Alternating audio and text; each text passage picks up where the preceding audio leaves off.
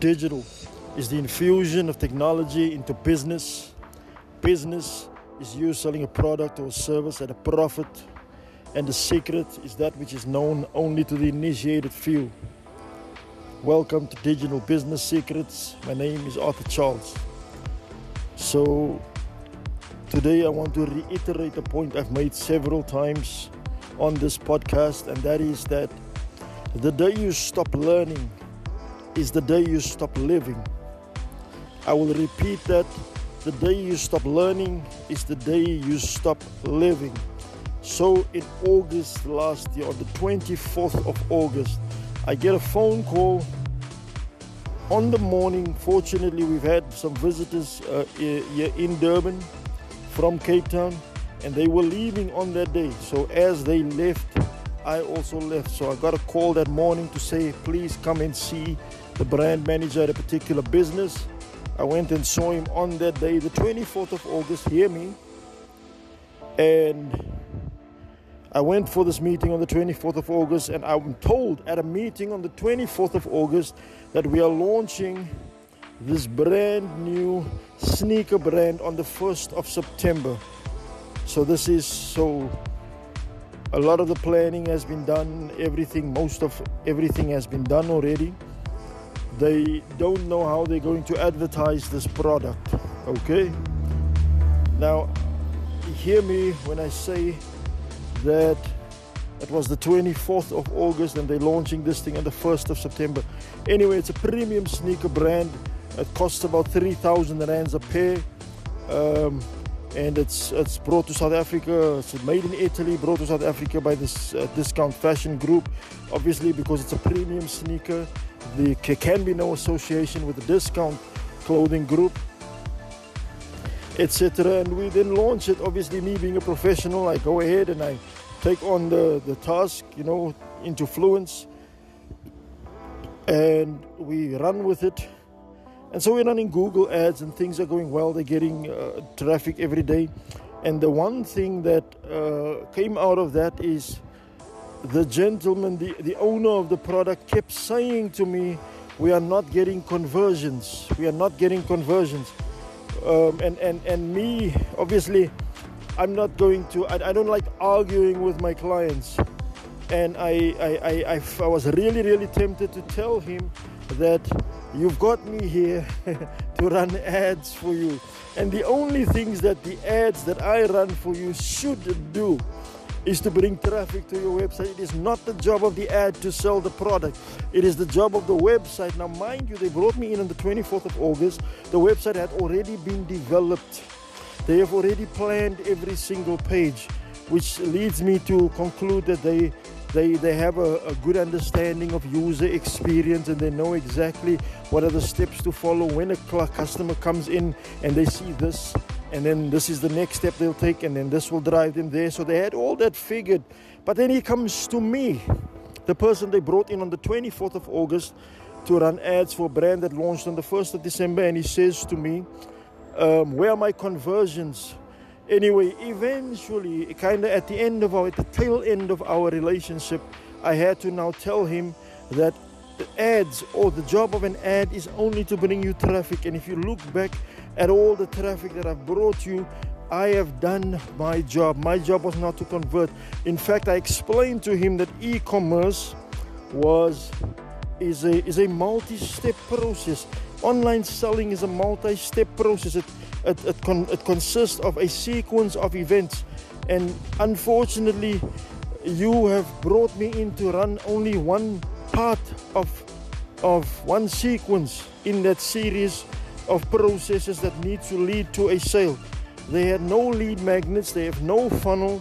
The email, not the email strategy. I don't know how they collect email addresses, but then they send out an email that is 99% graphic, which means that email, the delivery rate is probably below 0.5%. I bet you that less than 1% of the people to whom that email is sent actually receives it.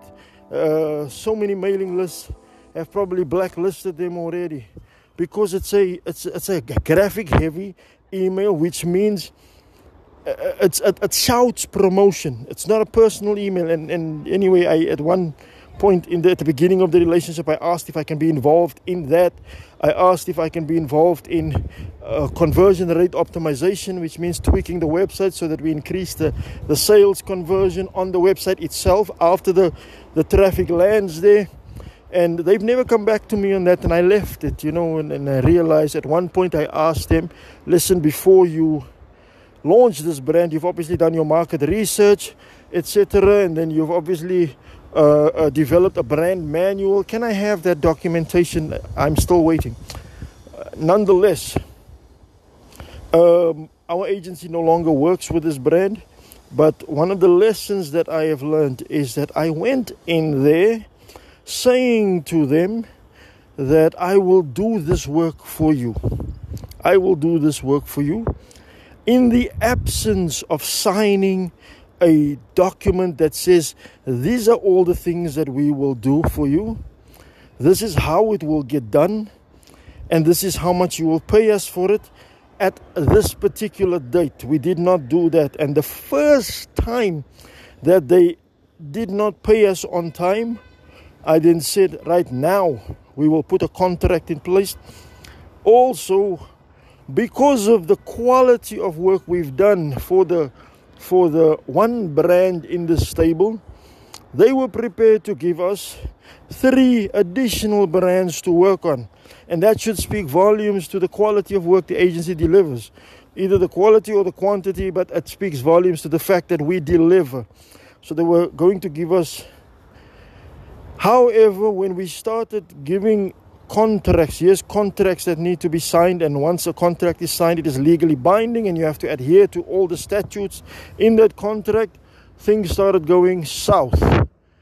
But to add insult to injury, we found out in our running of Google Ads for this one brand, the sneaker brand. Remember, it's a 3,000 Rand sneaker. This is not something that people just buy overnight, they don't just buy it at the drop of a hat. It's something that people plan. It's a planned expense. 3,000 and sneaker, you could actually buy yourself a television set with the same money. You could buy yourself a large appliance with the money you pay for a pair of sneakers. So it's not a decision you just take lightly, especially for the majority of people of color in South Africa. So we're running ads for them, and we're doing a day-by-day audit, which is, I'm just meticulous like that. So we do a day-by-day audit on our ad spend, and we find out that Google has been overbilling them. And how Google has been overbilling them is that Google does what is called automatic billing. So every time your ad spend reaches a certain amount, Google will automatically debit you for that amount. But then I went on when I did a recon with our daily ad spend audit and the debits that has been going off from Google, we found that only on 2 occasions did the ad spend actually reach 5,000 rands, the amount of the automatic debit. And there were several debits per month of 5,000 rand. But at the end of the day, we found that Google has overbilled this client by over 9,000 rands. In fact, I'm still fighting with Google. I just got an email from them that asked me to give them feedback on how everything went, when the thing is not even resolved, which means somebody on Google's side, they've been arguing with me that, no, our system, and they keep saying the same thing. You are on automatic billing, and therefore the system is right. The system is not wrong. And I pointed out to them with a spreadsheet, firstly, here's why I say your system is wrong. Look at the spreadsheet. Then I added to the spreadsheet, I added their automatic debits to show them that at the time of the debit, the ad spend hasn't reached that amount yet. And then they still argued with me. And then I put the whole spreadsheet, everything in there. I put that in words. And I sent it to them. And still, we have not found resolution for this query. But that's Google for you. So they obviously, they believe that they're right. And then they can't do anything wrong, and etc. Now, because of this, obviously, now the client wasn't happy. And this happens now after they've given us 3 more brands to work on. And then we now wanted to have signed contracts for all four brands so that, we protect ourselves, but we also protect them.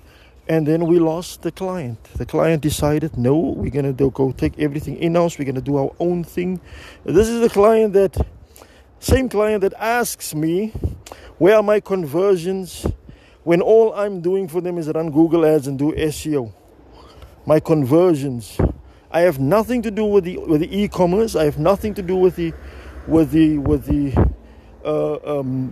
inner workings of the website, the UX, the CX.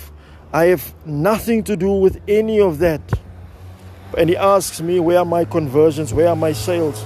I have nothing to do with anything that happens on the back end. All I do is run ads, and all ads does is deliver traffic.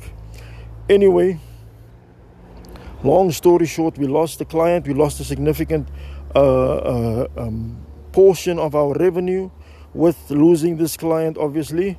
And the lesson I learned there is that same client that was willing to have me on board as a digital service provider in the absence of a contract, he would never do that when he is the supplier or the provider of services or products to someone else. Everything happens. So for 2022, what a big lesson that I've learned, and maybe a little bit late, but we've always done business on trust, and I've been doing well. Our agency's grown just by doing business on trust, but now I have learned that when the business gets to a certain level, there has to be signed documents in place to protect you, to protect your customer, to protect your client, and to protect your employees. And most of all, to protect your revenue. You have to protect your revenue, man. It's vital. So again, the day you stop learning is the day you stop living.